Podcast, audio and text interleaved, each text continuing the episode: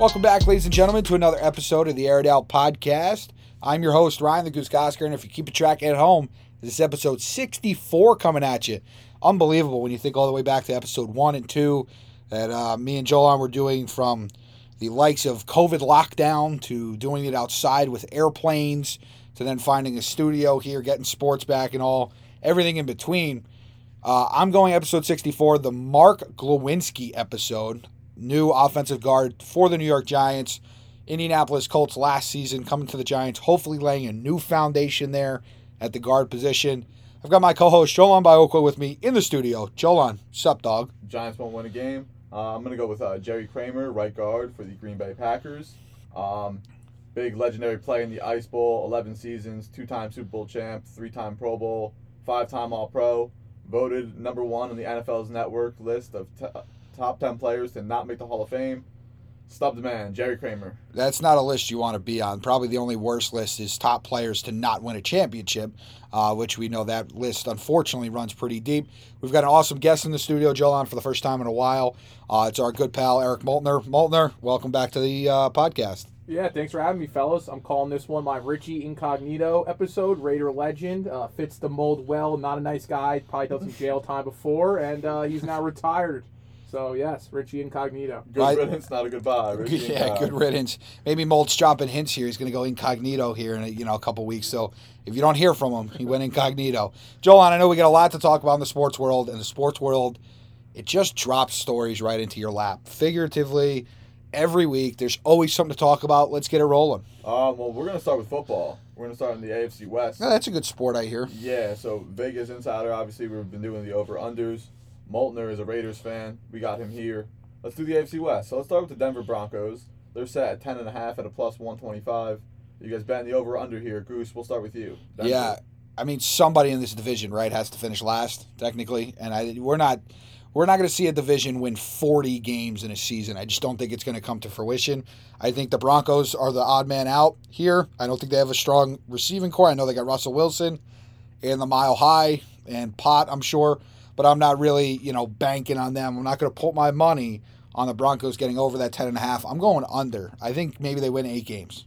So you said not a good receiving core. I beg to differ. Jerry Jeudy, Courtland Sutton. Tim Patrick just tore his ACL though, and Jerry Jeudy hasn't proven he could be a one. So right, that's my right. concern. A lot of question marks. Molt, what do you think? 10.5 here. Yeah, I'm definitely taking the under there as well. I think Goose hit on the head. 40 wins for divisions a lot. I like the other teams more. And I don't think the receiving core is necessarily bad, but I don't think it's DK Metcalf, Tyler Lockett Right. receiving core. And I know he was hurt last year, uh, Russell Wilson, but you didn't look like he was the same guy. And I think it will be. I think it'll affect more with these receivers. A little less space. I mean, you don't. You lose DK. That's. A, I don't care what anyone says. You lose a six five guy that can run a four two or whatever he runs. You don't have that anymore. Jerry Jeudy's good. He's not a speed guy though. Drop issues. And uh, what's his face wasn't that great last year. Sutton, he had like a pretty decent year, and I think Tim Patrick and hurt's gonna hurt them a lot. So I'm taking the under. I like their cornerbacks as well, too. Surtain, they got a good secondary over Yeah, there. Yeah, they got so- Chubb at the end. He's gonna be good too. But I, I think roster wise, they're the fourth best roster. and they're playing in the toughest division in sports right now. Uh, we'll move on. We'll start with you here. The Raiders, your Raiders, are set at eight and a half. What do you think here? Derek Carr, Davante Adams in town. A lot going on. Uh, obviously, I'm going to say over. I think I've said over their wins the last 15 years of my life. Eight and a half just seems really low, which scares me a little bit. That what does Vegas know that I don't? Like, why is it? Why are the Broncos two games higher than the Raiders after the Broncos were not good last year at all? And I know they went from Drew Lock and Teddy Bridgewater to Russell Wilson. That's a difference. But the Raiders made the playoffs last year. They had everything with Gruden, Ruggs, that whole nine. They that whole thing. They still won 10 games. So we're supposed to be two games worse this year with Davante Adams. I don't I don't see it. I don't know, but I'm taking the over. I'm taking the over. That's a great point, too. I don't buy that either. Raiders played phenomenal football through adversity. Yeah. Why not now on a clean slate? Goose, let's go with you. Raiders, eight and a half. Yeah, we'll see Josh McDaniels' second stint as a head coach in this league, and you know, again, I think for for kind of everybody involved, they hope you know he learned from that first stint in Denver. Uh, coincidentally enough, we're talking a lot about him. Uh, I yeah, I'm gonna go over here. I really like Derek Carr. I you know, I'm not saying he's Patrick Mahomes, but I think he's I think he's an excellent quarterback. He's great in the fourth quarter, leading comebacks. He's top seven. Top. I, he might be. I think he's top five actually. He may be even top three and not three. Um, so you know, Derek Carr knows how to get it done when it matters the most. And I mean, you bring in a guy like Davante Adams, who again, you bring them in and they don't have a rela- a prior relationship, you're still like, damn, they got exponentially and marginally better. You talk about these guys love each other. These guys went to college together, which is obviously an, uh, a forgotten fact, I would say, among a lot of NFL people before. Fresno State. Yeah, Fresno State, all the way up there in uh, California. And yeah, I think it's going to be an awesome, awesome addition. We'll see the whole Darren Waller thing. Uh, you usually see guys come back as soon as they get out of training camp because training camp sucks for all intents and purposes. So uh, Waller, Hunter Renfrow, the 45 year old third year player, uh, Davante Adams, who by a lot of people's measurements is the best receiver in football. And you know you've got others too. You, it, it's just going to be difficult for people to guard them. Uh, you got Josh Jacobs, hopefully healthy, coming out of the backfield. Uh, got a little more t- uh, touches in the Hall of Fame game than I thought he was going to, or that I would expect a running back to have. But for the most part, I expect this team to be over eight and a half. I think they could win probably upwards of eleven. Yeah, I really like this Raiders Yeah. team defensively too. Maxx Crosby's gonna have a phenomenal year. Yeah, they definitely they got better. They got more solid defensively. They got deeper. Their wide, their corners are better.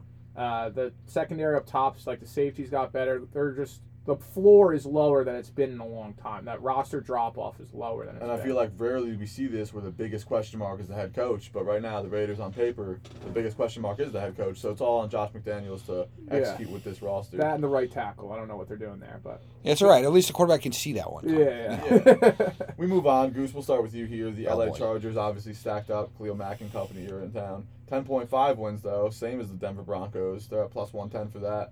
Over under Chargers, 10.5. Yeah, it's hard, right? Like, so we're measuring each of these teams individually, but together collectively, like, there's only so many wins that can go around a division, uh, obviously, because they play each other six times. So uh, that's pretty important to keep in mind. But I think that Ju- Justin Herbert, it's time. You know, everybody's been giving him the benefit of the doubt. And I'm not saying that as if he's had crappy years, but it, but he's got to have this jump that we've seen guys make. He's got to jump into stardom there in LA because they need it desperately. We all know they've got about 60 fans or equivalent to the population of Idaho. so, you know, they they got he's got to make that stardom leap. And you know what?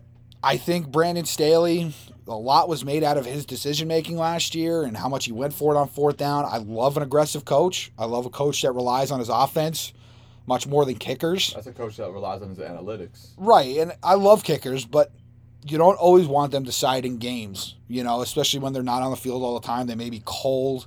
Who knows? Maybe their eggs were cold at the hotel that morning. I like the charge. I like the Chargers to get to 11 wins this year. I, I think they're, I think they're in a spot. And Khalil Mack, will you know, we'll see. He hasn't. He wasn't the dominant Khalil Mack that we saw, but you know, he's he's still Khalil Mack. There's a lot of respect. That defense is getting better. It's all going to be about how their linebackers play. Their linebacker play was, and I can't believe I'm saying this because the Giants play in the NFL. They were 32nd of 32nd last year. They were just atrocious. They were terrible. Kenneth Murray hasn't been great for them. They got to be better. Boomer. They got to be, yeah, Boomer sooner. They got to be better in that linebacking core. If they are, they can win 11, potentially 12, and maybe even steal the division. But I think 11's a good spot for them, and I think Justin Herbert takes that next step as long as Keenan Allen can stay healthy this year. I think Keenan Allen, you know, let's ride I and mean, uh, roll from there. Can uh, cover up a lot of uh, blind spots in the defense, if you will. Maybe fill some holes that he can't even play for, but we'll see. Mole, I hope 10 and a half here. Chargers, what do you think? Khalil Yeah. Mack in town? Yeah, I think ten and a half is the best number for the Chargers that we've gotten. Like I said, I think the Broncos are way under. I think the Raiders are over by a game or two. But I think this ten and a half number is good. I think they're going to sit around ten or eleven wins. Uh, I'll take the over. I think they win the division. But again, it's weird to me that this Charger team is the same number as the Broncos. Chargers were good last year. Like we said, Herbert, he's on pace to he's improved. You're thinking he's going to make this third step. Khalil Mack's going to be the number two D end on a team for the first time in his career because Bosa's going to get all the chips, the double teams. Can't double both sides of the ball.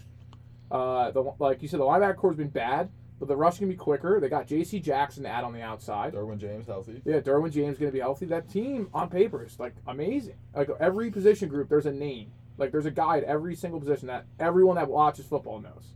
So I think they're going to be really good. Uh, I think Herbert might be uh, the best quarterback in football other than Patrick Mahomes in the next five years. I hope he's not. I pray he's not. But the Raiders beat him in a must-win in Week 17 last year, so show some respect. Yeah, I, yeah, it's it's pretty crazy. So we have the agreement: double unders, double overs for uh, all teams considered. Molt, we'll start with you right now. Chiefs also sit at ten and a half. Maybe Vegas looks at the division. They don't know what to do. No, this is Vegas playing playing your mind. Yeah. Three teams all set at the same over under.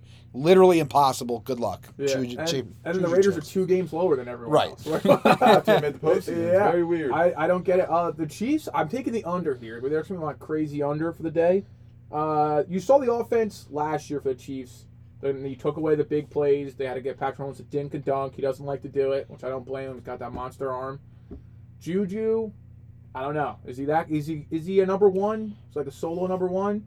If he's not, does Kelce still get open as much as he does? Do you double Kelce a lot more now? Yes. Is that defense any better? That defense was not good last year. Like I've been saying to people, I could still see them playing the same football games, 37-34, but they're, I think they might be losing 37-34 now instead of winning 37-34. Very good point. Goose, what do you think? Ten and a half here. Yeah, this is tough. By the way, point on the Chargers. Good point about Derwin James. I forgot he was there. I hope he stays healthy because Yeah. I don't want him to be one of the bigger what ifs that Yeah. we've seen, especially in this generation. Uh, how special a talent he is. Now with the Chiefs, this is hard. Uh, this is tough. I think they win ten games. I think they win ten games because Andy Reid's a good coach and Patrick Mahomes best quarterback in football. And yeah, they don't like to dink and dunk, but may I, I don't know. Maybe this offseason they've kind of I, I don't know. That feels a little. Added Marcus Valdez Scantling. I know he's got the big arm, but it feels childish to me. I just want to score big plays. That's Yeah. great. Everybody and their mother in the history of the world has wanted to do that in a football field. So maybe they grew up a little bit this offseason or are kind of opening up to it, maybe. But they're going to have to. You're right. I would double Travis Kelce. I wouldn't let Travis Kelce get off the line Yeah. without two guys hitting him. Make Andy Reid put him off the ball in order to get free releases and go from there. Play your, you know, play your odds. I don't know how. I don't really know how good Juju is, Yeah. uh, to be honest with you. You know, Ben Roethlisberger hides a lot of deficiencies with receivers. I think can he be good? Yeah. Valdes-Scantling. You know, be I mean, you talk guy. about you talk about Tyreek Hill, who's got to go from Mahomes to Tua. Valdes-Scantling goes from Aaron Rodgers to Patrick Mahomes. I mean, the dude's living the life out Yeah. here. I mean, come on, this isn't fair. But uh, it'll be He can't produce interesting. Them. His career looks awful. Yeah. Yeah, it'll be uh, it'll be interesting, and we'll see. Do they go to more to a run game this year? You know, they've got that big, powerful offensive line. Maybe they can move people, make it a little bit easier, open up those shot plays. Mahomes gets five big or six. backs, though, right? They still just got No. uh, CEH or whatever. Yeah, there? Clyde Edwards, uh, uh, Alaire? Alaire. Alaire. Yeah, So they don't. look at have that kid from Rutgers too that they say is going to make the team. I forgot Oh, his I name. actually I saw some stuff on him. He's super fast Yeah. too, right? Yeah, so Yeah, Andy Reid will find a way for that guy to be really good.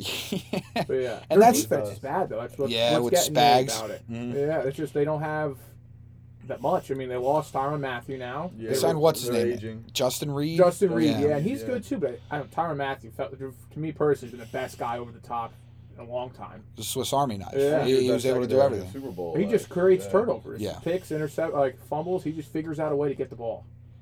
Yeah, we'll so, see. Ten and a half. What do you think? I go under. I go under. I think they'll win. I think they'll win nine or ten. It's the Andy Reid, Patrick Mahomes respect factor. But it, dude, this division's hard. Like, it, Yeah. there's no real. I, I can't sit here and tell you that I'm so confident. Like the Packers, I like. I'll take the Packers in the North. I know they lost Davante Adams. Still taking them in the in the NFC North. This division, I don't know. Yeah, I'll Close tell you your what though. I think whoever wins the division's got to got to be the favorite to win the Super Bowl, just because you're going to be battle tested more than anyone else. You're playing six playoff games during the regular season, not including the out of division games. Like unless you're injured, they're going to be ready to roll against anybody. Well, that's the whole biggest thing. They might be injured because of how hard. yeah, and that's schedule is. possibility. But I Yeah, say if you like, come out of there they healthy, might be limping to the finish line. Yeah. The team that wins that division. you're going to be used to big time games. Because down the stretch, every division game's already big for every team, but especially when you're playing like you know just Raiders, Chiefs, Raiders, Broncos. That's a bigger game Week 14 than it's been in the past now. So that basically wraps up the AFC West. And that that to me, Joel, on real quick before we get out of the AFC West, that's the separator. Who walks out of this division the healthiest? And the other thing too, which is people might think this is actually backwards, but it's with what we've seen in NFL history, it's it's actually the right train of thought. Is whichever team gets out of here is going to be battle tested and battle scarred. They're probably not getting the bye, and we've seen what the bye has done to teams in the playoffs. They'll be a two, three, or four seed which is probably the best thing for them is to keep playing and keep going as opposed to get that bye. And uh, obviously with injuries and stuff like that, that may change. But yeah, they they are going to be. That's going to be whew, whoever stays healthiest. I, I think is one of is one of the leading factors into who wins the division. So that wraps up the AFC West officially. Uh, a couple teams over, a couple teams under. Like you guys said, it's going to be a battle tested division. Whoever walks out of there is probably going to be favored to win the Super Bowl. It's just a matter of health. Uh, let's move on to NFL stuff. Uh, the Watson here, the Watson hearing, excuse me. He has now publicly apologized and what seems scripted. Um, fellas, you got any takes on this? What do you think the NFL is going to do? Roger Goodell appeals. Well, the uh, the apology looks better for his lawsuit uh, once he sues the NFL. Uh, so, for those of you who don't know, Deshaun Watson has been as so. Let's take this all the way back. He has sought out 66 different masseuses in a 17 month time frame. Uh, was it has been accused of sexual assault against 30 of them, and has gone. Uh, there's a lawsuit out with 24 of them. Uh, he has settled with, I believe, 23 of the 24. And I believe the one he hasn't settled yet is the original woman that first came out. And the NFL has this new process now where the decision on punishment goes to an independent arbitrator, Sue L. Robinson. She's she takes in the case. It's a three day thing. She makes her decision, levies a penalty. The NFL can then appeal. If the NFL appeals, the power goes to Roger Goodell. And in this case, Roger Goodell said, I don't want the power. So he passes it off to ex New Jersey Attorney General Peter C. Harvey, who now is uh, laid with this case, although I understand he's got an expertise in laying down punishment on uh, domestic uh, domestic abusers uh, or sexual assaulters, I believe would be the word here. So Deshaun Watson, Sue L. Robinson gave him six games, no fine. Uh, the NFL did appeal, obviously. They had three days to do so. They appeal. Now Peter C. Harvey has this on his desk, and he is going to levy a decision, I would imagine, Joel, on here soon uh, as we get closer to the regular season. The Watson camp has said, and I know this is a mouthful, the Watson camp has said that they'll accept eight games and a $5 million fine at the absolute worst. The NFL is saying a slam dunk for a year long suspension. I don't know about any fines there, but if they go the year long, the Watson and the PA are going to are going to sue the NFL. They're going to try to get you know this whole thing where he might actually be able to play Week One and most of the season while this court proceeding goes on. It's a giant mess and mold. This is the, for the NFL. It's just a disaster. It, it really is on all levels, on all accounts here. Watson, the league, Sue Robinson.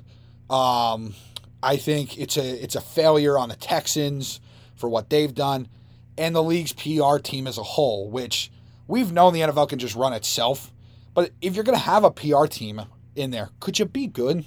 Could you could you like try for once once in you know the last twenty years? I just don't get it, but it, it is a disaster for the NFL right now, and they got to figure this out. So yeah, so what I was gonna say is um, Cleveland Browns obviously in a weird spot sports wise. What happens now if Watson has to sit the year, Mo? What do you think? They go after Jimmy G or what? Uh, I think the best thing to do would be just try to tank, eat the bullet. You know, I mean, I mean, it's stupid, but like get a good pick and hopefully you could run with that. Uh, just to really quick on the Watson thing, I hope the amount of games to me, it's like as long as he's not playing week one, six, eight, none of it's enough. I'd like to see him get fined a ton of money, make him hurt a little bit, we were talking before, he's making two hundred and thirty million dollars guaranteed. I don't need this guy to be in the top one percent of humans on Earth in money after what he did. Fine him a lot, figure it out, get the woman some money. Uh, but yeah, if I'm the Browns, I don't trade for Jimmy G. I, I tank for another year, get a good pick. But you rock with Jacoby Brissett. Goose, yeah. What do you think here? What do the Browns do? Yeah, you'll be. A- the problem is you'll be average. Like I think Jacoby Brissett can eh, with that roster because they've got a good. They've got a good roster outside mm-hmm. of you know, outside of Deshaun, and even you know when Deshaun plays, he, we know he's a good quarterback, but that's obviously not the situation we're talking about here. That roster's good enough to be average, which would be a problem yeah. because that would mess with the whole tanking situation.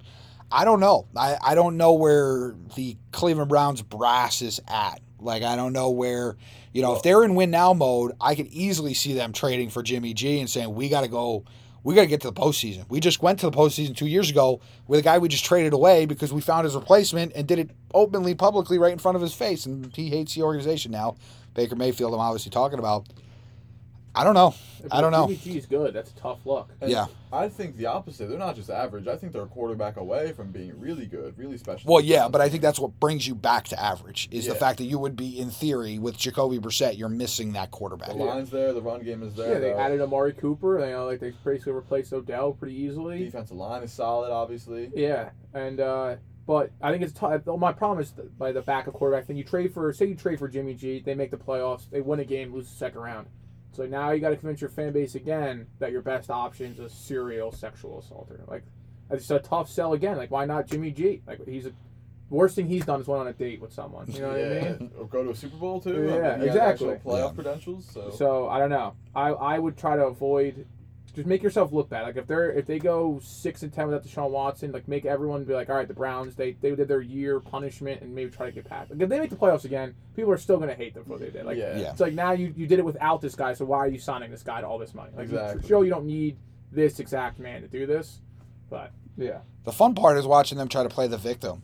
They're like, "Th- th- if this was any other organization, you guys wouldn't be talking about Deshaun Watson. And I'm like, no, that's just not true. No We're one humans, dislikes like, the Browns. like, what is Everyone wrong with you guys? them, right? Yeah. They're bad. It's Well, like, no. See, this is the thing. John Mara publicly stated, "Will you sign Watson?" He said, "No, we're not going after that." Period. Yeah. That's what a good organization you think would do, just not give themselves this headache. Yeah. Right, but the, Giants are on Browns the best opposite. example. They invited everything that's coming to them. The Giants are on the best example because they wouldn't sign a guy that smoked pot when he was 13 years old. like the Giants, like immediately take him off the draft board. He's a little young. Got a question. Who cares? You understand the point, but yeah, that's I you know the Browns. Yeah, I think a lot of people feel bad for him. That organization's been cursed ever since the Jim Brown fumble, way back before colored television. And so yeah, ever since then, and then you have the drive with uh, Elway destroyed their their lives, and they've been pretty garbage ever since. So, and we know how bad they've been. They've gone winless uh, this century. These last, you know, that was what a few years ago. What this tells me about the Browns, it's a top-down problem. Guys in the front office, guys at ownership, shareholders, what what have you. It's obviously a problem within the organization from the top down. A similar team that has had problems from the top down, who's recently fixed it, but seems to still have big problems, are the New York Jets. What has Oh. happened over this past preseason week? Yeah, so the Jets' biggest fear has come to fruition, and their star quarterback, or believed to be star quarterback, Zach Wilson, has gotten injured uh, in their first preseason game against the Philadelphia Eagles. It was a non contact knee injury. Uh, the thought was the night before, too, you even had physicians calling it or chiming in on Twitter about it, saying they thought it was a torn ACL. And the Jets, unlike the Mekhi Becton situation, where they were optimistic going in, got the MRI and it was season ending. With Zach Wilson, it was the other way around. Fears were that he tore his ACL. MRI comes back and he's got a he's got a meniscus tear, Jolan, and uh, for, unfortunately, I've dealt with that a couple times uh, and playing football on it. And from what I understand, he the meniscus cannot be repaired where the tear is, so they're just going to go in and basically like think think of like a nail filer. They're just going to file the the nail, or in this case, the meniscus, down. They're just going to get that piece off. There's a couple reasons why they would do this. Um, you know, the repair. First of all, the repair recovery is four to six months, and that's they got to go in and they got to sew it back together and you know all that kind of stuff. This one, it's kind of you trim it. You don't necessarily need it as much. Or the other thing is, is depending on where the tear is in the knee, sometimes there's not enough blood flow to get there. So it won't actually heal if you repair it. So, which is actually fortunate here for Zach Wilson because the recovery instead of four to six months is now two to four weeks.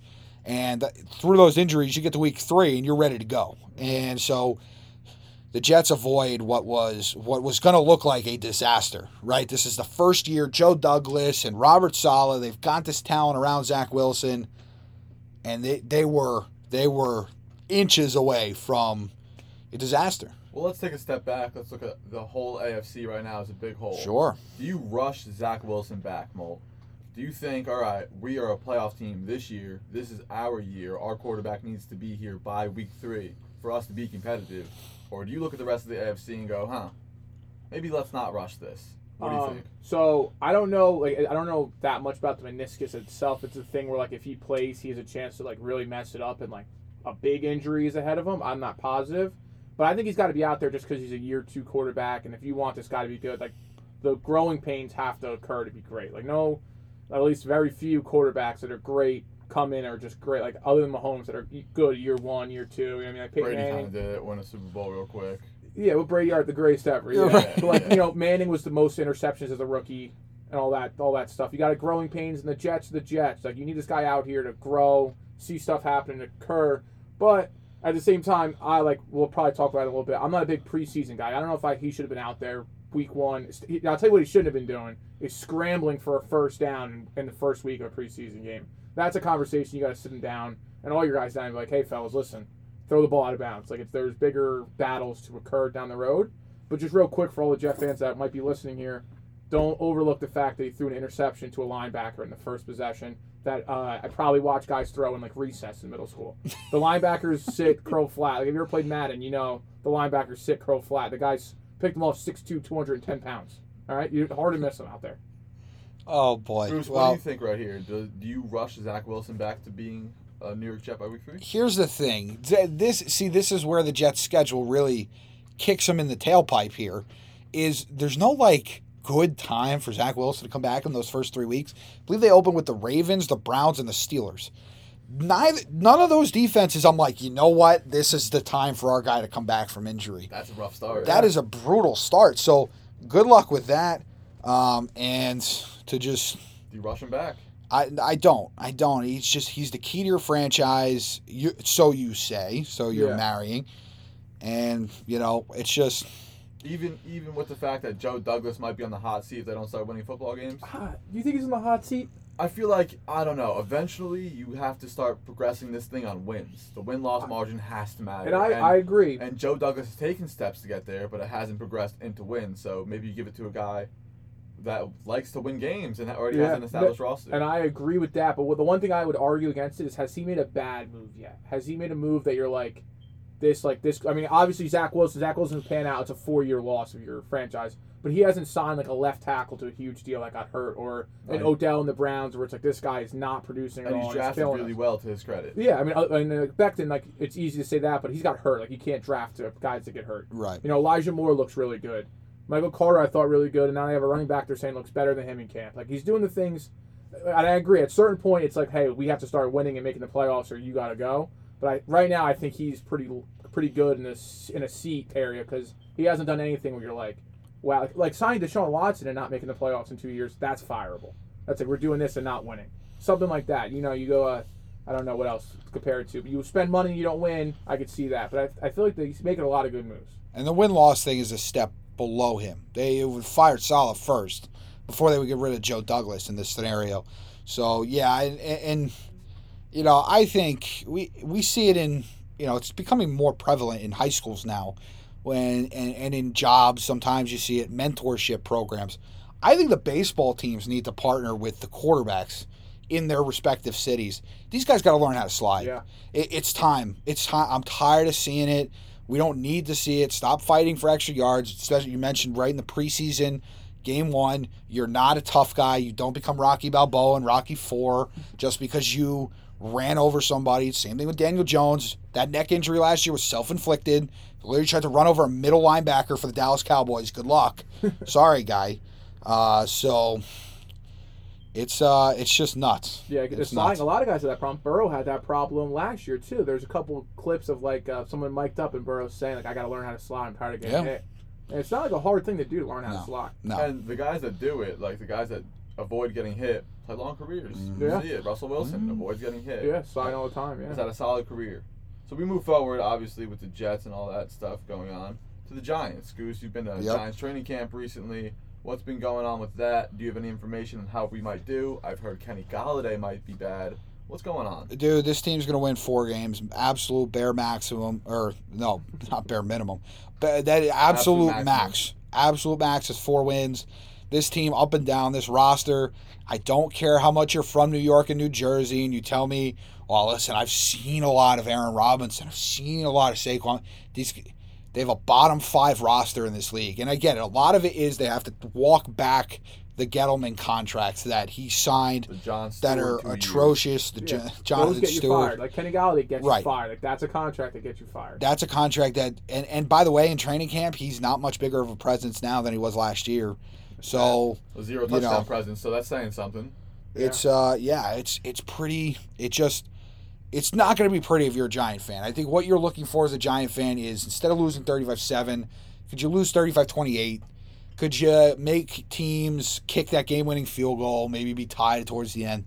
Just be more competitive. And I think next year when they get all the cap space, You get a that's when you can really sit there and say you got to go full head, and then we could start addressing what Schoen and what Daboll can do, because they walked into a situation where ownership says, "No, no, we're keeping this guy. He he's our quarterback," instead of saying, "Here's the keys," like they're supposed to.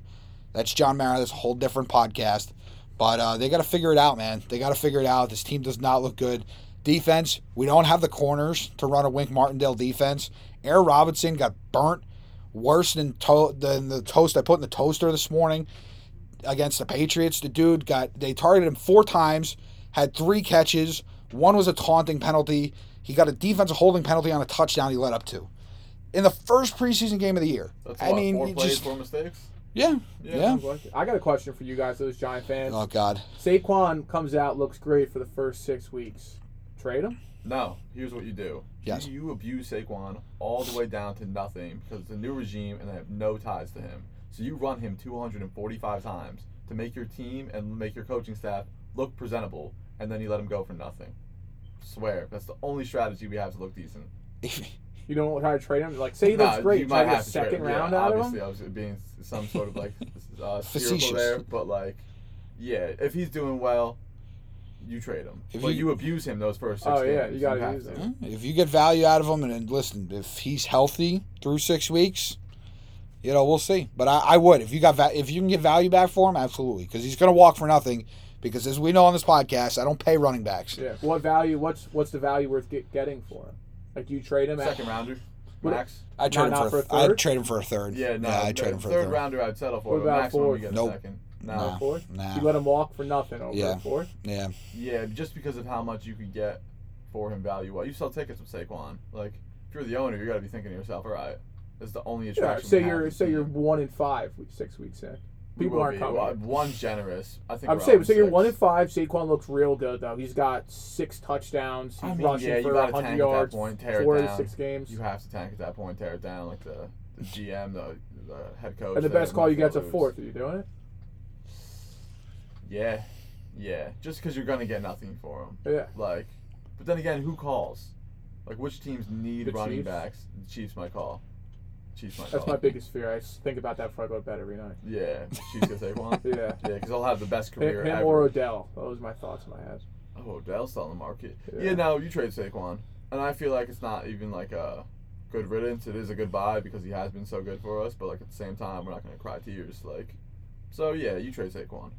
Uh, all those little kids with his jersey are going to cry real tears. Yeah. I can, I can promise you that. you But bought a Giants jersey the past ten years, you deserve it. Dude, it's crazy. I went to FanFest a couple weeks ago, and there was about maybe maybe under ten percent of the jerseys I saw are guys that are actually on the team now. You got my Strahan going. It's crazy. Yeah. There's just nobody on the team that's Like secure. secure. You know, Worth I mean, celebrating. Yeah, but you don't want to buy that jersey and the guy get traded like Oh, it's you the know, worst. A year later, like that's all my Raider jerseys are. Did that happen to me with Degrom. Degrom Yeah. missed a year. I bought his jersey, missed a year. Yeah, and it's it's tough. What yeah. the heck? I mean, the Degrom's also one of the best ever. That's best why- Years, that's- best year solid to buy right That's now. why I'm gonna buy retro stuff. I'm like I'm gonna get like the the Giants came out with their blue retro jerseys. I'll get an LT one. Yeah. L- LT is not gonna come out of retirement and start messing with his He might have reputation. a headline pop up. Yeah, I'm. Right, right, right, right. you might get some cases. Yeah, go, go look at left tackle. Right. Go someone safe. Who's the guy that married Coughlin's daughter? Oh, what's his name? Chris, Chris Snee. Snee? Yeah, Chris get him. Snee. I was like Chris Snake. Yeah. David Theo's pretty cool. Too, Yeah, huh? something like that. O'Hara was pretty good too. So, but yeah, Joel, it's it's not going to be pleasant if you're a Giant fan. At least win loss record, and uh, you got to look forward to the future and a, and a new quarterback hopefully. And you know the worst part is is the top two quarterbacks coming out next year come from two schools that don't produce great high quality quarterbacks. So you know that's something to always look forward to. That's always been gibberish to me. I know, like we slander Ohio State and Alabama, but like it's up to coaching staffs to develop their guys. That- Right, but their quarterback Jordan stinks. Love, or what's the Bama kid? Not Jordan Love. That's the Pack quarterback. What's the Bama kid's name? Bryce Uh, Young, Bryce, Bryce Young. Young. He's tiny, dude. Yeah. He's a but Russell small- Wilson's tiny. It's yeah, great, great, Yeah. great. If I had a dollar for every time I heard that about a quarterback coming out in the draft the last Kyler ten Murray's years. tiny. Yeah. on, there's more guys. Yeah, and now he's fighting with his head coach and need- calling plays. They and- need to make him study film. I mean, Yeah, yeah, they not took that out of the contract. anymore. Yeah, Yeah. yeah, did that, but still. But I don't know, that, that Kevin Bama is like just small. He's like not even like his height. He's just like a skinny guy too. It scares me. So uh, let's wrap up uh, NFL with offense rookie of the year predictions. Obviously, a ton of talent across the board. Skyy Moore with the Chiefs.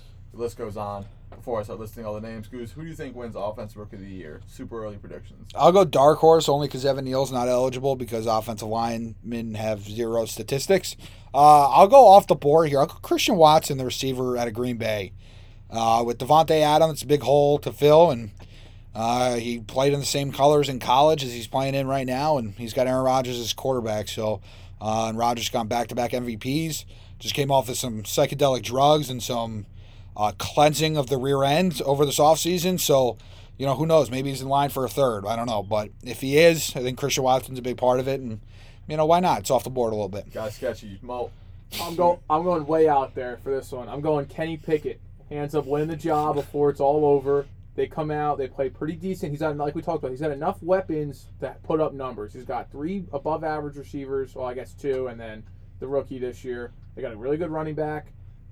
If he is anywhere decent and he gets to play over Trubisky, he's got numbers he could put up. Uh, myself, I'm gonna go with Chris Olave from uh, the Saints. I feel like Jameis Winston bounce back year, 45 touchdowns, 5K yards. We're Don't here. know about that, but I like the pick. I like the Saints' offense could be good. What do you got? Um, What do so got, yeah, John? That basically wraps up the NFL. Let's move on to the MLB. It's funny, I just got a Chris Watson's available update on my phone. So he's Pick out now. So he was out. you're on? No, no. Chris Watson was out. Uh, He's been upgraded. It's the to first guy in Tinder for him. Yeah, So, that's yeah, what yeah. he's telling us right now. We move on to MLB. Um, let's Mo, you're in house. Let's start bagging on the Yankees a little Sure. bit. 18 and 22 over the last 40 games. Two and nine since trading Joey Gallo. True. What do you think's going on here? Are you worried? Uh, You the, gotta be. The panic button. Uh, I'd say it's out of it's out of the uh, the garage. It's into the house, but it's not on the table yet. I don't have it out. I don't have it by the unsealed. Yeah, it's it's around. Uh, the biggest thing is the nine outs at the end of the the end of the game. The staff hasn't been as the staff was great to start the year. The, the starting pitching was great. It hasn't been great lately, it hasn't been bad. But it's been the last so we're 18 and 20. The last 40 games have all came down that seventh inning, seventh, eighth, ninth, and we lost Michael King, lost Chad Green early in the year. Chapman hasn't been himself this season. Holmes is now coming back to reality. It's getting nine outs. It's the hardest thing to do in sports, I think. Those, especially the ninth inning, those last three outs. Uh, Met fans are getting a good dose of fun right now with Diaz just coming in and striking everyone out. But uh, yeah, and uh, the offense, we're not putting up eight, nine runs a game anymore. So now we're playing three, two, five, five, four, four, three baseball games. And when you struggle to get nine outs, you're not going to win. But I'll tell you what, 18 and 22, four games under in a 40 game stretch isn't terrible. It's it's bad when you start the season know, 50 and 1, it felt like we were at one point. Yeah, I mean, you're still 72 and 42. Still right up there with the best. of. Yeah, exactly. Going Magic going four games under in a 40 game stretch, and the Mets are only, what, two games better than us? Yep. Yeah. You know, so it's, it's all right. We'll be all right. Well, one of these things. Now, Goose, are you panicking? If you were a Yankees fan, I know you're a Mets fan, of course. But what do you think right here? What's the optics? Oh, hold on. Before Goose goes in, we have a 10 game lead in the division. It's not like it's not like we're battling for the division. Well, here. not Like, even the division you're looking at. Now you, you've punched your ticket to the playoffs. Can you withstand the postseason? no, I'll tell you like I'm Question. saying. I have zero, no real panics. The playoffs are locked in. Yeah, we're not the missing the are, yeah, playoffs. 100%, Yeah. 100%. We're Like, looking at the big The. Mets might joke around and end up playing the Padres in the first round. Well, if you're a bad team right now, we're not talking about you. You know what I'm saying? Like you're with the best of them. You're with the best of them right now. So, Goose, what do you think? What are the optics of the Yankees over the past 40 games and moving forward? It's a tough stretch, man. Right? Like, and- and I know we, you know, joking about the Mets only being two games better. Mets had a bad stretch there in June. You know, they played a tough West Coast trip, started losing a bunch of guys, limped into the All Star break, even limped out of the All Star break until Alonso hits the home run against uh, Musgrove in the seventh. Uh, in that Sunday night baseball game coming right out of the All Star break. How do you remember that? I mean, that's that's what's jump started the Mets into the run that they're on. But in terms of the Yankees, I, I'm not concerned. I'm not. I'm not. They're literally Aaron Judge is going to set the record for home runs in a season. the real record over Yeah, Roger what Maris. saying, the real record. And he's been their entire offense. Kiner-Falefa now hitting a home run. It's good for him. It's good for his confidence. Uh, and, and there's a lot going on in the bullpen. You're right. Uh, I know, unfortunately, way us Met fans know way too much about that. Uh, outside of Diaz, everybody else has kind of been uh, rocking the boat a little bit. I still don't necessarily. Ottavino's been really good too, but I don't. You know, he's been he's susceptible to the home run ball. Oh yeah, he'll and- you guys off soon. No yeah. yeah. so uh, I'm not worried about the Yankees, Jolan. Uh, Rizzo's been banged up. Stanton obviously hasn't played since the All Star break. I don't know what he did in the All Star game to get to hurt his Achilles for as long as he has, but uh, he'll come back. Carpenter will be back in September. Bader will be back in September. Uh, be a good guy off the bench for them. Even spot start out there in center field. You know, it's just gonna be it's gonna be the pitching staff. I, you know, the pitching staff was so good in that in that really early season run, and and it's re- that's really hard to sustain for an entire season. I, I would I would dare to say it's impossible to sustain that for an entire season, especially when you know. Let's be honest, that was a question mark coming into the year. I don't think anybody's questioning the Yankees' uh, um, starting lineup. I think they were you know questioning their pitchers and stuff like that. And we'll see if Gerrit uh, Gerrit Cole can settle in a little bit here. Frankie Montas obviously coming over from Oakland. Nasty Nester as he's been all year. Severino might come back. Does he go to the pen? Does he you know stay as a starter? Who knows? Germán. All these guys. Uh, Mer- uh, what's his name? Uh, Rob. Uh, what's his name? The bullpen guy that uh, the Yankees can't call up right now because Abreu doesn't have options. Oh yeah, Rob, uh, the uh, Jersey kid. Marinaccio Yeah, or whatever his name Italian is. Yeah, yeah, yeah. yeah. Tom's Um, River kid, I believe, from Toms River. Yeah, that he is, and uh, so you know he he he'll come up. I'm sure come October Mm. uh, as each team gets an extra position player and uh, uh, pos- position player and a and an arm. So I would imagine he comes up uh, probably before then. But yeah, I'm not concerned about the Yankees. Not yet. It's August, you know, and, and you're right. There's still 10 games up. They've had this tough stretch, and there's still 10 games up. The the Blue Jays have gained what? Two- I think two games in that stretch. Like Yeah. it's ridiculous. It's like that, yeah. it's absurd. If the if the Blue Jays were charging won 15 of their last 16 and are four back of the Yankees, yeah, I might be like, damn, this is uh getting pretty interesting. Yeah. But 10 game lead, Blue Jays can't seem to figure it out. I got no no concern for the Yanks. Let's go from the AL New York team to the NL New York team. Let's talk about the Mets. 27 and 13 over their last 40. Been on a hot streak, like you've mentioned. Goose, what have the Mets done so far? You like? Uh, they've played good baseball. That's that's generally what I like. But no, they it started Joel on where the strength of this team was at the beginning of the year, and it's their starting staff. And since they've got Jacob Degrom back, you throw Max Scherzer one night, Degrom the next night. Bassitt's no scrub in the three hole. Carrasco looks like he was ten years younger again. Taijuan Walker's been ridiculous, and you know what? The bullpen's held up for now, and I think the Mets are excited because you've got arms like David Peterson, who's been a starter all year. He'll go to the pen. He'll be a lefty arm out of there. Tylor Megill is going to come back in September and be a lefty arm out of, or he's going to be a big power arm out of there, the righty. And so, you know, I think if you're the Mets, that pitching staff is is what has shown in years past to win in October. And if they can keep these guys healthy, you know, I, I think I said it the other day. I think they, I think their ceiling is the NLCS. If Degrom or Scherzer were to go down, uh, but with them both, I, I think the sky's the limit. And because they can just, they can get you off to a 2-0 series lead right out of the gate, and it's hard to come back from in the postseason. So, and the lineup's been pretty good. Lindor has been so much better than what he was last year. I think at this time we were talking about should they just revoke his contract and take all the money back? Did he steal from the Mets? All this stuff. Pete Alonso has become an everywhere hitter.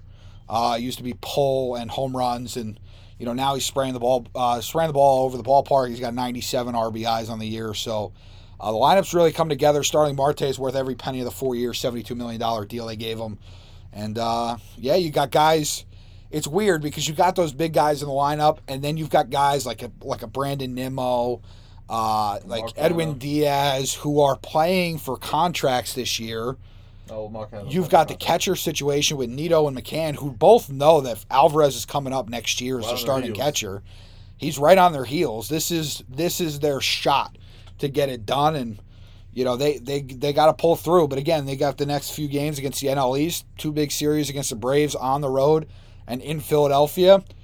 It's gonna be huge for them. It's gonna there's there's no ifs ands or buts about it. But if they can keep rolling like they have Joel on, go ten and two in that stretch, nine and three, or no nine and two or ten and one, something like that in this stretch, they can put the NL East to bed before we even get to the end of August. So they got to keep rolling here, and their September schedule is uh, softer than Charmin. So we got to keep it rolling. Well, what do you think right now? you scared of the Mets? What's going on? Uh, yeah, no, the Mets are good, and like Goose said, I mean, you get Degrom game one, Scherzer game two. No one wants to play that. I don't care who you are. The Yankees, I don't want to see that one-two punch in the World Series. You know, no, Dodgers don't want to see it. No one wants to see that. But um, and Alonso, I think, is the biggest piece of this team this year. Last year he wasn't great. He was good his rookie year with the juice balls, hit 50 million home runs. Hasn't been as good since. This year the guy is legit. In the Yankees series, hit like 19 hits. It felt like in two games. It felt like he's on base every single time. Sticking to that lineup, he's hitting a ton of home runs. Like you said, 97 RBIs. Judge has 100, but that's not important. Uh, the staff's been really good, especially the Carrasco and uh, Bassitt, like you were saying. They've been better than I think expected for what they bring to the table. Uh, but gotta ask, you peaking too early? Are you doing this this peak thing a little early? The, the Phillies are having a good run here. The Braves aren't done.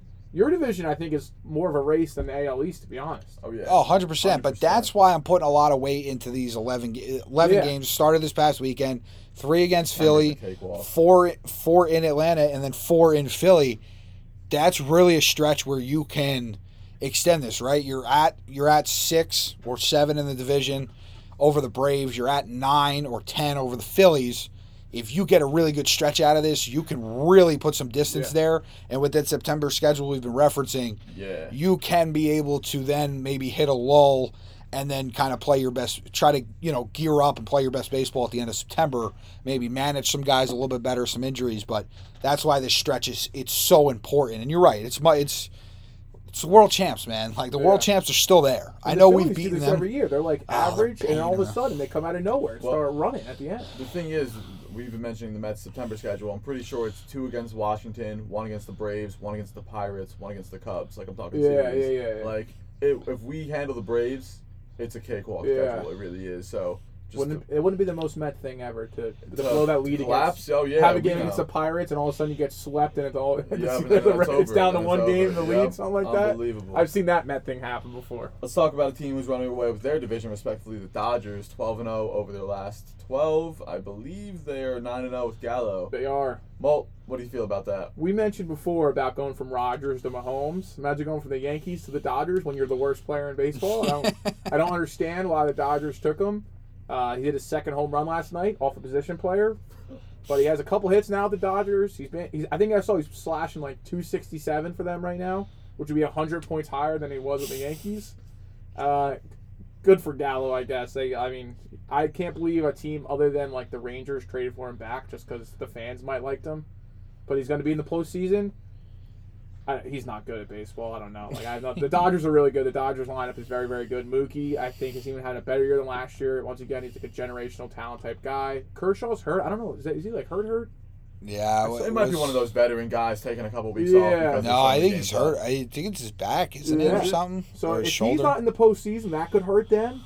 But that lineup's like crazy. Yeah, I Max mean, that- Muncy, if he starts playing ball the way he is used to Yeah, in past years. and they had the best line in baseball, and you stuck Freddie Freeman, who bats 300 plus every single year with 30 homers, and they just stuck him in the middle, and he's a lefty. I mean, it's just that lineup's incredible. So, I honestly, unless they play the Mets, I don't see a team playing with them right now.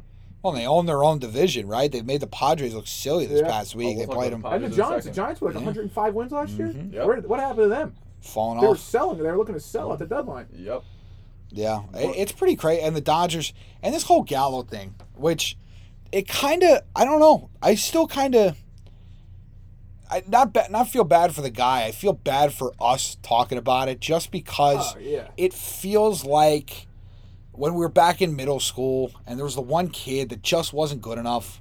But the problem So was so you so you rolled it a little bit slower, Yeah. so that he could you know rip a single into the gap or something. You know what I mean? Like he's hitting home runs off posi- uh, position players. Like he's not necessarily doing this. He's been two sixty seven. He's probably had what thirteen at bats. Oh yeah, it's fine. like I mean, come on, hits. like, yeah, like it's ridiculous. Like come on, it's Yeah. It just feels. It, it's getting to that point where it was cool these first little like couple Yeah. games after he got traded and the Yeah. whole stat of the Yankees were oh over right after they traded him and then the Dodgers haven't lost since. Now I'm like we gotta Yeah, news news cycle come We're, in. we're on. We're back on the whole like, how the hell did they even trade for this guy in the first place? Like, why did this happen? Prospect from a team. Yeah, how? guy. How? I don't know. And, it, It's and it's a good baseball. organization too. It's, we're not Yeah. talking about like the Nationals trading. Yeah. traded. Pirates 18th Oh prospect. yeah, no. like- The, the the talk about this guy is that he's got like a legit fastball that he throws Great. like upper nineties. We got a guy that could throw a baseball very very hard from Joey Gallo, who had like that's crazy. he had like twelve hits this year. Yeah, real values, not no like Chili's coupon. Yeah. Did you guys see that stat that Joey Gallo has two career sac flies Yes, Yeah, I did see that. That's sad. And that's embarrassing. and one as a Yankee? So his like five years for the Rangers, he had one for the Rangers and one for the Yankees. And we got a guy that could throw a baseball over ninety five for him. That's that's embarrassing, honestly, for Joey Gallo. that's But- ridiculous. Oh yeah, it's unreal. It's unrealistic. So let's talk about another team within the NL West, uh, the Padres. They got some things going on. Tatis Jr. now loves steroids. Um, they just traded for Soto. What what's this mean for the Padres? Oh, this is. I mean, listen. They. It, this is the most. How do I put this? How do I articulate this the best way I possibly can? We are going to see the most Major League Baseball like NBA playoffs ever. The NBA is known for teams tanking for certain positions. Specifically, the Clippers did it a few years ago. Intentionally tried to not play the Lakers, and boy, did that backfire on them.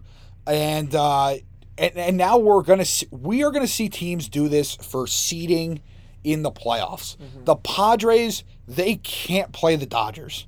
First of all, I don't think they want to see Atlanta, but I think them and Atlanta kind of that matchup would be really interesting. I think it would be a really competitive series. I know it's only a three game set.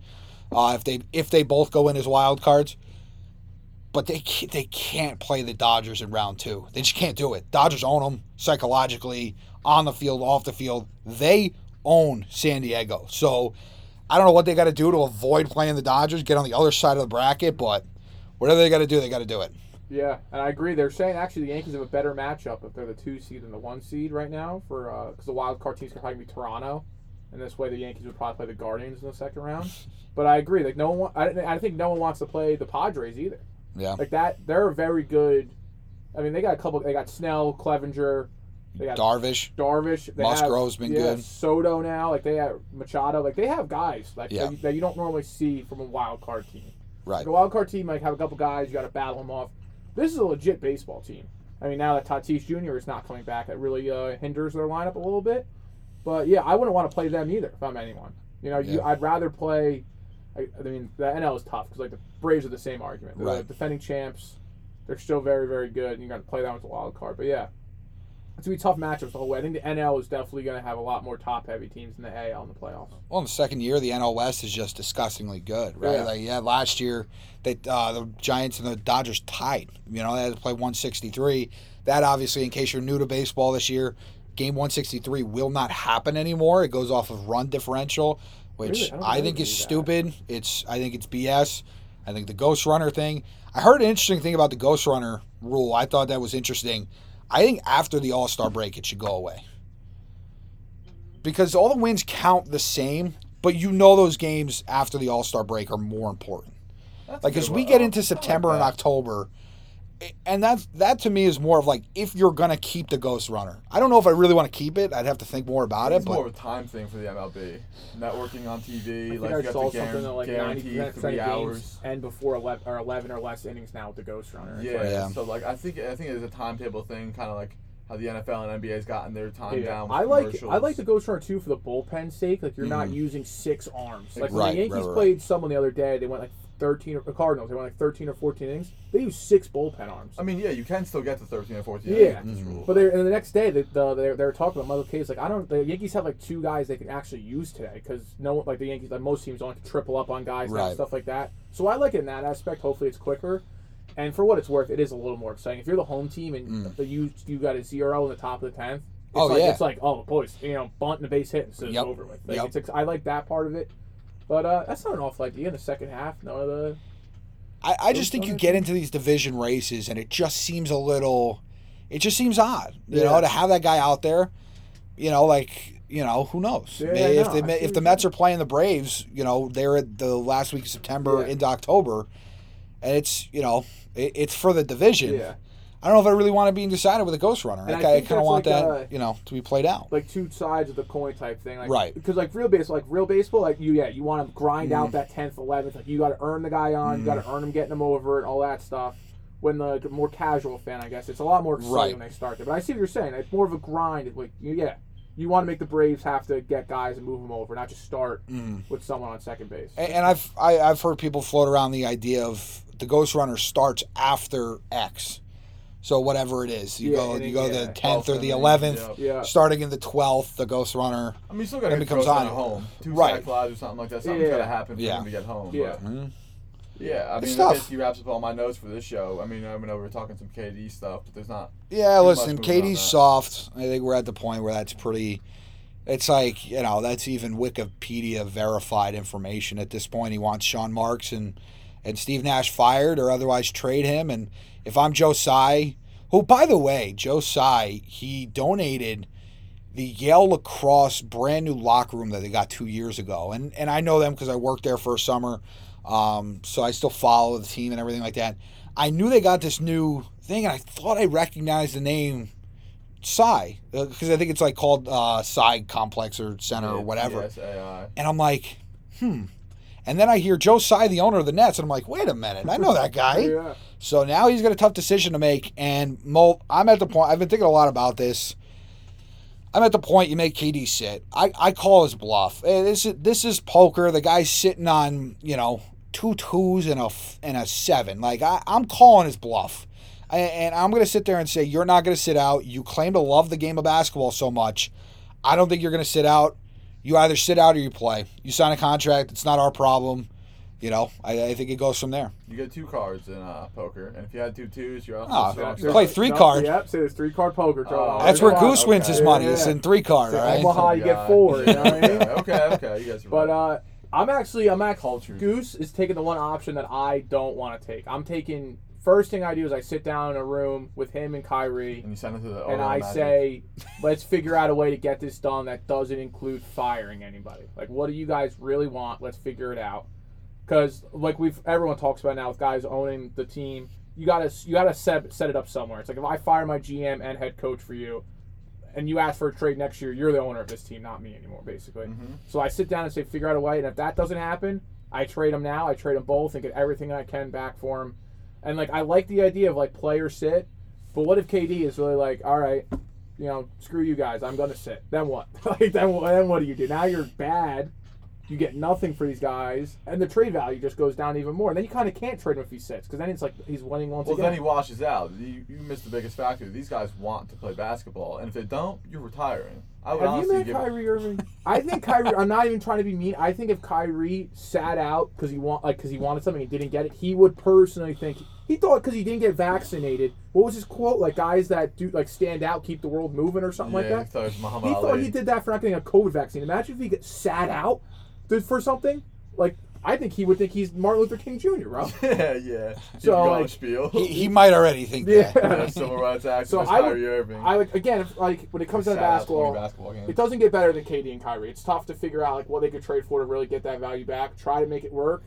But yeah, I like the, the threatening like sit or play. I, I trust me. I've said it a bunch of times. Cleo Mack, I said sit him or you know we're not trading him. Yeah. But it does. It almost it's so hard for that to happen. What It's is like, the value though of a toxic 34 year old and toxic 31 year old that will implode your team? Kyrie now wants to finish out his contract. Oh, Didn't this all guy. stem? Yeah, didn't this all stem guy. from Kyrie not getting a long term deal? Like, Well- wasn't that what kicked it all off? The beauty is that quote, and I think in the quote somewhere he says, dare to be different. Yeah. Or some ridiculous thing like that. And then he opted in all because of the money. Yeah. Dude, you're not different.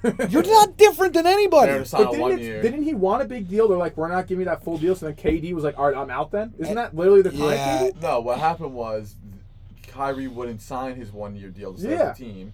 So then KD's like, okay, let's see how this plays out. Kyrie signs his deal, and then KD asks out because he doesn't want to play with Kyrie. It looks It's like. like the whole none of it makes sense. None of it makes yeah, sense. No, it makes no sense. And at the end of the day, it's all on Sean Marks. It's all on Joe Tsai for bringing in these toxic guys. Now, is it worth it? I'm saying all the Net fans made all, all those memes of Zion, KD, and Kyrie and Nick jerseys. Laugh now, laugh Yeah. now, because we're getting Donovan Mitchell, and I'm gonna have at least hope. Donovan next Mitchell, couple years. Zion, couple guys. I don't need Zion. Just give me Donovan Mitchell a little bit of hope, man. That's all I want. Didn't Zion just sign an extension to stay in New Orleans? I mean, come Oh, on yeah. now. Yeah. Didn't KD just sign an extension to stay in Brooklyn? Yeah, too? yeah, but we, I don't think, he, I, dude, I don't think he's gonna get. I don't think he's gonna get traded. And I got to tell you, the value goes down because of all the leaks that come out. Yeah. Oh, so and so's offered this. So and so's offered that. Oh well, see, I don't have to offer as much anymore now to get Yeah. to get KD. It's and, and I saw somebody in Kyrie's camp tried to leak what the Nets wanted the contract structure to be. That it was he would get paid a percentage of his salary based on how many games he played. Shocker, you get paid on how many days you show up to work, right? Like who would have thought that would be a thing? Yeah. Um, I, I don't know where in, else in this country you could ever find that. Yeah, how But, uh, dare you expect them to show up? and, and then they get off days every other day. Like you got to show up like three times a week. Yeah. So, but that's going to wrap it up for the NBA. That kind of wraps it up. NBA's run for players. By Um, players. Eh, well, we'll see how far that goes and how far KD and Kyrie can take that. LeBron effects ruined the game. Rest in peace, Bill Russell. Do you guys They, think his number they- should have they are going to retired? retire. they Yeah, are going to yeah. retire his number. Anybody that's wearing it currently will get grandfathered in. I said this actually. I want to make this point here before we go. I actually think it would be really cool if LeBron's the last guy to wear it. Like I think Oh my, w- oh my in baseball, how perfect is it? LeBron would love that. How too. perfect is it that Jackie Robinson's number was retired and it was worn by a legend? Last. Like the last person to ever wear that uniform. Wow. Wow, was well, yeah, Mariano yeah. Rivera. You're right. I think I think that would be cool. Like, listen, Yeah, I'm no, sorry, what I don't saying. I don't want you know John Smith Jr. the fifth to be the last one to wear number Retire six. 23 then. Well, that's like what, I'm saying. LeBron what happens? time. What happens when like Jordan dies? Oh, dude, they built them. They, They're gonna retire Yeah. 23 then When, No, they when, changed the logo finally from Bum what happens West. when LeBron dies? from Bum Changed the West. logo again. What do you have against the logo? I don't know, but I also know. Or but before we go way off the rails, we can end the show. But I, I do know one theory is almost tangible. Oh God. Oh. LeBron was made in the lab. No father.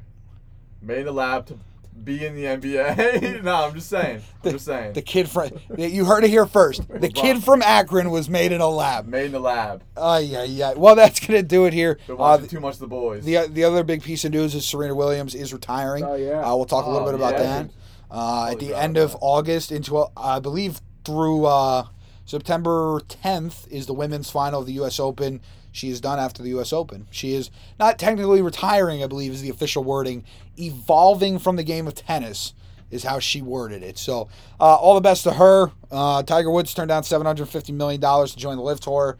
I want to. I want to live a life where I can turn down seven hundred fifty million dollars. That would be nice. Joel and have plenty of more to talk about. Molt, about thanks for coming in. Yeah, uh, let, having let the people know where they can reach you on social media. Uh, at Eric M46 on all platforms. Yeah, and you can reach me at Goose on the Mic on Twitter and Instagram. Shoot us some fan mail, some hate mail, uh, whatever. Secret admirers, I don't really care. Met fans, Yankee fans, Jet fans, Giant fans, really don't care.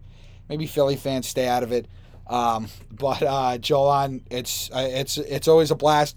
Where might the people be able to find you and or the podcast? Uh, you can reach me on Instagram and Twitter at good old Joel's. Uh, you can reach our uh, Instagram at airitOut.podcast and Twitter at podcast airitOut. Any questions, com- uh, questions, comments, concerns, or compliments, you could feel free to reach us at those. There you go. And we'll, uh, Jolan, we'll get back more into this thing more consistently here uh, as we continue to roll on. I know we were a weekly podcast scheduling kind of messed that up, but as we get to football here, we will come at you with more content, more excitement. And, you know, I appreciate everybody that's reached out to me and to you, Jolan, that's loved the podcast. We do appreciate you guys.